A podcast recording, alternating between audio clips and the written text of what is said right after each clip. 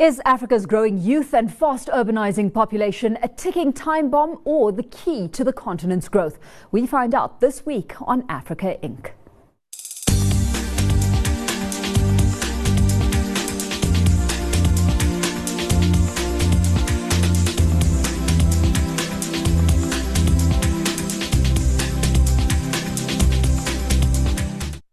According to the African Development Bank, about twelve million young people are entering the continent's workforce each year. But there are only enough jobs to absorb about a quarter of that population. And while low economic growth is fueling that to a large extent, it's further exacerbated by the fact that there's a mismatch when it comes to the skills needed in the current labour market and the skills the workforce is actually being equipped with. So how do we more effectively put Africa's youth to work? Joining me in studio today to take a look at just that is employment specialist at United Nations agency, the International Labour Organization, Bernd Müller. He's going to be sharing his take on the continent's biggest challenges to youth unemployment and measures that need to be taken in the formal and informal sectors to absorb more of our young workforce. Lebonke, executive at Harambee Youth Employment Accelerator, a recruitment agency and think tank that works with various stakeholders from N G Os to business and government agencies in putting youth to work, adds to that conversation along with Owen Murphy, who's head of accounting firm B D O Africa Desk, uh, with more perspective on public-private cooperation in creating opportunities for small business to thrive and creating alternative sources of employment too.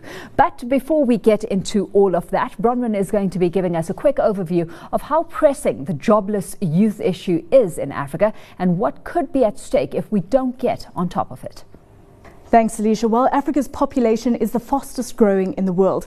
Currently at one point two billion people, projections are for this figure to reach one point eight billion by twenty thirty-five. That's a fifty percent increase. What this population explosion means is that by twenty thirty-five, sub-Saharan Africa's population will also be the world's youngest. The opportunity is then there to utilize this young workforce to boost the e- continent's economic prospects. But is the continent ready to tap into this resource? As it stands, according to the twenty sixteen Africa Economic Outlook report, nine out of ten working youth between the ages of fifteen and twenty-four, including those in urban areas, are either poor or likely to be poor, which means that despite having a young and able workforce, this is not translating into job growth, and so a growing middle class is also not being developed, which is likely to hamper economic growth. Youth unemployment also remains stubbornly high. In Ghana, a World Bank report has estimated that about forty-eight percent of young people are unemployed. In Nigeria, it's a similar situation, with the country experiencing a youth unemployment rate of forty-five percent. In a way, this has necessitated the need for a spirit of entrepreneurship, as many young people start to look to starting their own business instead of relying on established businesses to provide them with job opportunities. Government then needs to step in to create a viable business environment to support this shift.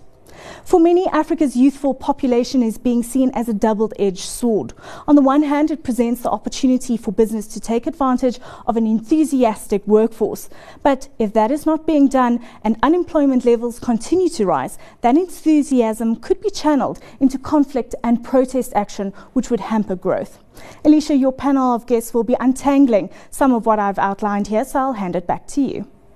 Thanks for laying out the context, Bronwyn. And on that, we're heading into a short break right now before our expert panel weighs in on that conversation. So stay with us.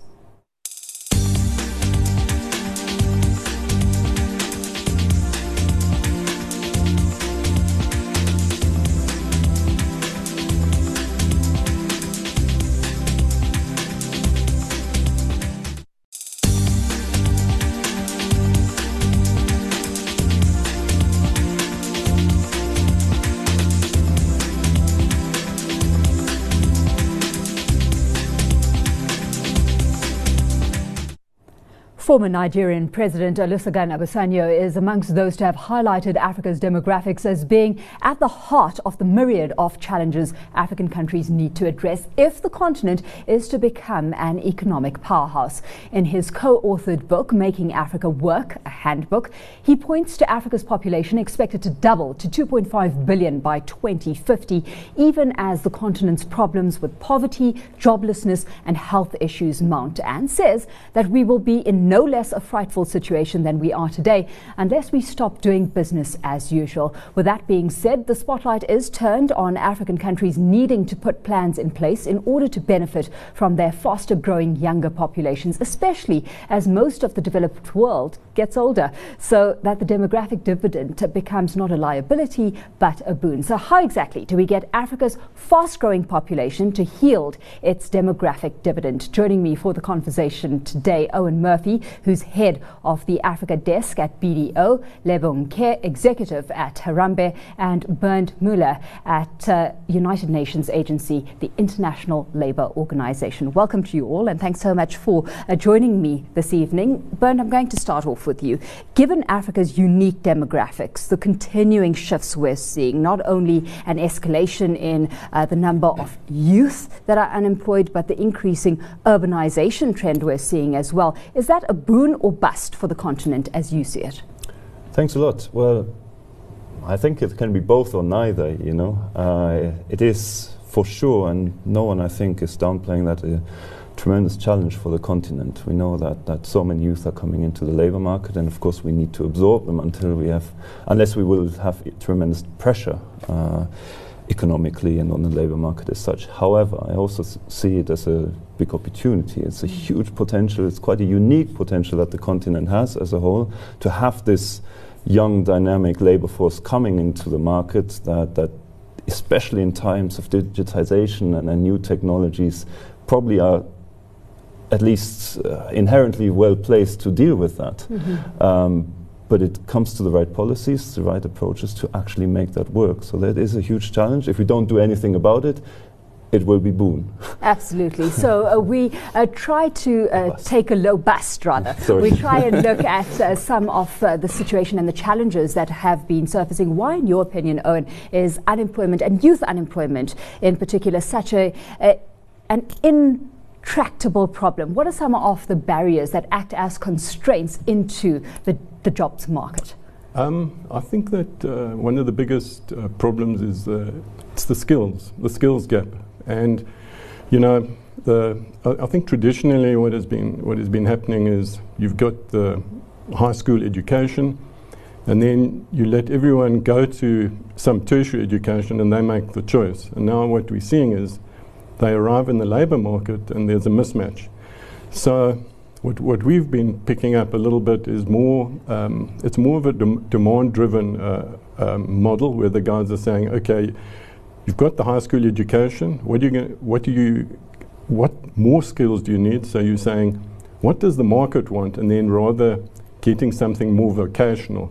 And then instead of, instead of the government providing uh, a standard vocational solution, Um, the government then provides funding to these people, and then they go and access that in the private sector. Mm-hmm. So that that was um, that's just one of the uh, one of the things that uh, we've picked up, and we've also been picking up from our clients uh, who are providing digital solutions in Africa, and so the distance learning experience provided by the private sector is becoming more accessible. Absolutely. So let's bring you in, Lebo, at this point, because uh, this is where you engage. I mean, what have you identified? What evidence are you seeing of a stride being made in getting the match right when it comes to what the market needs and what is actually being supplied? Mm.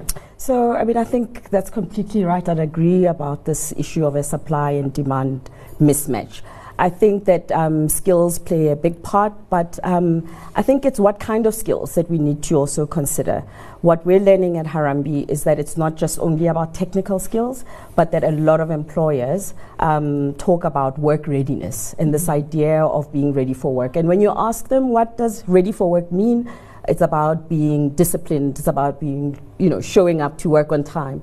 It is about um, just being curious and being enthusiastic. So a lot of employers we meet tell us that, um, give me the will and I will teach the, the skill. And that's what they're saying, that a lot of young people who are entering the labor market are missing. And um, so we, we've had to think about other ways that we try and identify what talent is and how to, how to match.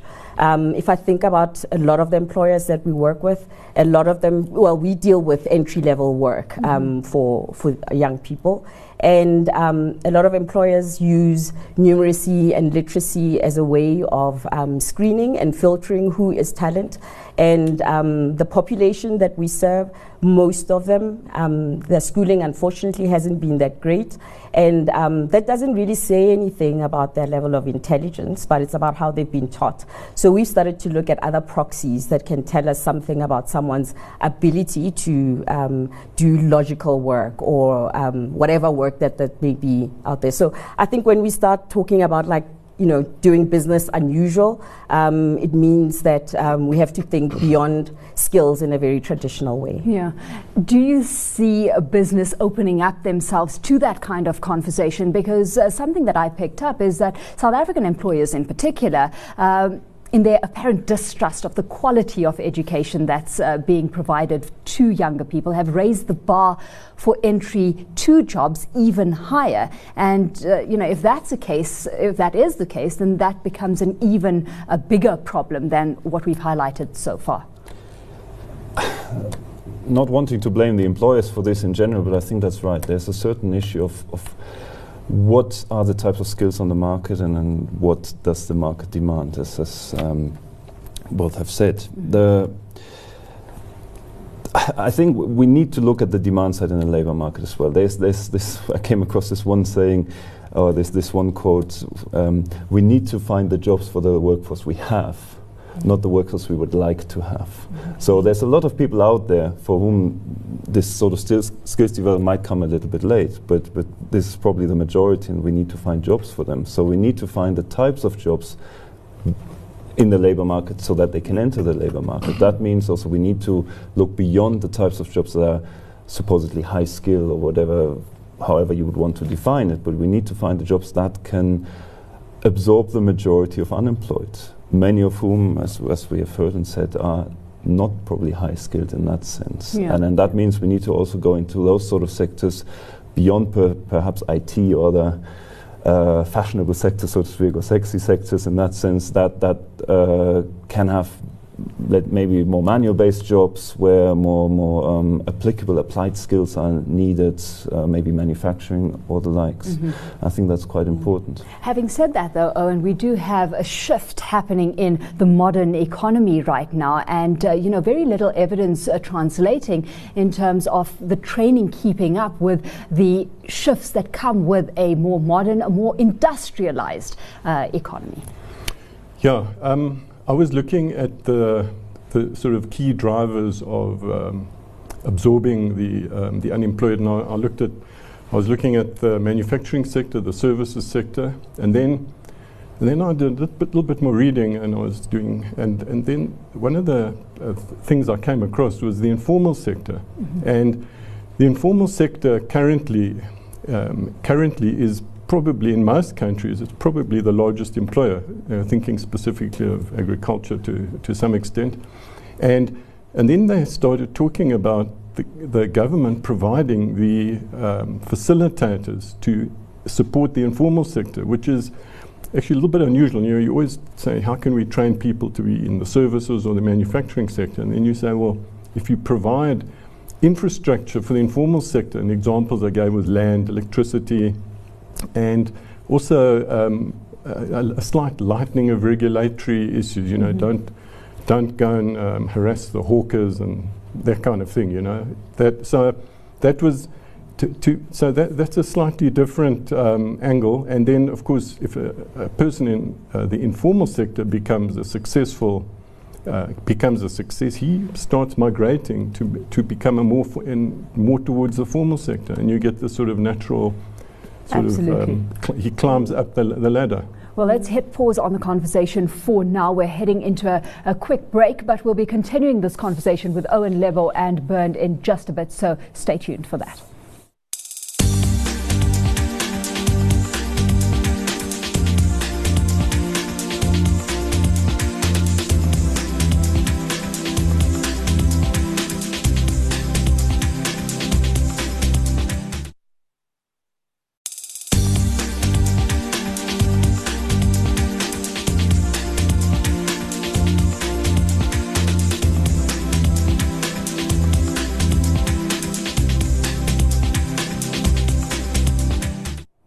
Welcome back. Well, still with me in studio, the head of B D O's Africa Desk, Owen Murphy, Harambee Youth Accelerator's executive, Lebonke, and Bernd Müller from the International Labour Organization. And we're taking a look at how to best tackle Africa's pressing youth unemployment crisis. Let's pick up on where we left the conversation and uh, I guess Owen giving us a nice segue into policy and regulation. Bernd, if business is to adopt a more risky approach in their hiring practice, you know, in, uh, becoming more inclusive, as uh, Lebo highlighted, in their hiring practices, surely increasing labour market flexibility becomes an imperative here, where labour uh, laws that are rigid, for example, will make m employers more hesitant to trying their luck, so to speak. Uh, are you seeing any stride being made in that respect? Because certainly in South Africa, we seem to be moving in the opposite direction. Well, yes and again, yes and no. the First of all, I think the main takeaway needs to be uh, what I L O is uh, promoting, and for good reasons, is we are promoting a formalization, so so a gradual transition from informal to formal. Mm-hmm. Reason being that, of course, while we know the reality of a large informal economy in Africa, across most economies, the working conditions are, of course, quite bad. By definition, it means there's no social protection for workers. It means no contract security, uh, probably lower wages, and so on and so forth. So, so there's a certain argument why formalization is really important if we want to also move ahead with um, um, living conditions and, and poverty reduction. That said, and then I th think those arguments can go by side by side. I also agree with on what he said, that there needs to be a certain flexibility in the sense that we mustn't demonize the informal economy. Mm-hmm. Because also within the informal economy, there's a lot of uh, diversity. There, there are better informal employers and worse informal employers. And we need to work with informality to allow them to become more productive, to offer better conditions, maybe to gradually offer more secure contracts, so that actually by that, they move to the more formal economy. But that doesn't mean we don't engage with Absolutely. them. Absolutely, and it's a very uh, tricky balancing act to sure. perform here, uh, Owen, because you want to avoid policies that drive the informalization of uh, the workforce. Uh, you want, uh, you know, a more formalized economy at the end of the day, but, you know, you've got to take it in its stride, I guess. Yes, no, definitely. Um, you know, when, when one does, when, uh, uh, but I, I think one also has to realize the reality of Africa, and that the informal sector is so is so pervasive mm. that one has to say, well, you have to um, you have to design policies around it. And as I said, uh, successful informal traders often migrate to the formal sector, and then you have you have them then contributing to the social security grant system. And uh, so I, I think it's a I think it's a phased approach. So with what's been said so far, then, is unemployment amongst the skilled a different problem to tackle compared to overall unemployment, and does it need a different policy approach? Um, sure. I I, th I think it does. Um, you know, once again, uh, once again, you are looking at Um, how, how the government can position itself in, uh, in the education sector. Um, uh, and then also, th of course, there is a very, um, in South Africa certainly, there are, there's a huge, uh, you want to call it an incentive industry. And then the decision uh, has to be made by government. Who do we want to incentivize? In South Africa, certain industries have been targeted. For example, the automotive industry mm. gets a lot of incentives. And those become very, very tricky policy issues. So if you are providing incentives in the formal sector, you know, which one do you choose? And how do you measure mm. the success of it at the end of the day? I mean, I just want to come in on there around policies, because I think it's not just only labour, um, you know, labour policies that we need to consider. If we just think about South Africa and some of like the barriers to employment, transport is a big issue. Mm-hmm. And, um, you know, I think just because of where the jobs are and where people live, um, I think on average a young person spends about six hundred or close to nine hundred thirty-eight rands um, you know, a month looking for, for a job. six hundred of that is, is transport. And um, if you think about the number of people who are just surviving on social grants, on a three hundred eighty rand social grant, and it takes six hundred rands to actually go out and find a job, um, I think that, um, you know, there can be some creative work done around like policies that um, serve um, work seekers and um, tra- around transport. Yeah. So I think that, um, you know, we need to think um, a lot a lot broader. But uh, and I just want to also go back to this issue of skill. I think, you know, another way that we can think about it is just thinking more about proxies. I think that we are so obsessed with qualifications mm-hmm. that um, that is the only way that we get to recognize what a young person can do. And yet there's so many other proxies and so many other ways that we can tell someone's um, you know, potential. So that we, uh, so we can actually um, envision this. Yeah. So, I mean, uh, we, we work across, um, you know, various, in, uh, I'd say about like ten um, industries. And um, when we think about who basically survives in a retail and hospitality um, environment. Uh, if you think about the fact that it's young people who have to work, you know, seven days a week, you work on public holidays, you work on, on weekends. And um, for a lot of young people, that, for example, is a big shock when they come into the world of work. And understanding um, people who are already active in the informal economy and um, who are who are showing in some way what we call voluntary agency, someone who's somehow hustling and making a way to mm. survive. Um, I think that should tell you something about what that person can, can do. We run batteries of assessments um, that are able to tell us the potential of a young person um, and what environments that they're best suited to be um, operating in. And in some cases, it does require a little bit of bridging that gap. Um, but it doesn't require a two-year, three-year qualification. Yeah. And I think that there are shorter and thin slices of um, of interventions that we can think of. Bernd, talking about uh, thinking broader, but also while there are gains to be made from addressing the skills mismatch through education and training, what about reworking something like immigration policy at the end of the day? What role do you see immigration of skilled labour playing and the opportunity that that potentially brings with it? Yes, the, the the thing is, of course, m- immigration is always a, a difficult topic in the sense that it brings yet more workers into an already mm. stretched labor market, so to speak. So you need to manage that quite carefully, and policy comes in there. But it, it could, of course, have a have a um, let's say um, um, skills uh, transfer effect, that if you have high skilled workers coming in. But I'm I'm not sure I would use it as the main example to tackle that. Um, First of all, on the, on the issue of, of, of formal skills and so on, what I L O is doing also, we're trying to, to promote quite a lot what we call recognition of prior learning. So having those who don't have formal transcripts or formal c- certificates try to work with the governments or the education uh, authorities to to, to uh, acknowledge the, the type of learning they have undergone through their life. Mm. A lot of it might not be very formalized. So, so I L O is trying to work a lot on that. Um, Speaking of policies, and you asked what, what really works and what are the differences, um, I think as a bottom line, that's always what I'm trying to bring across.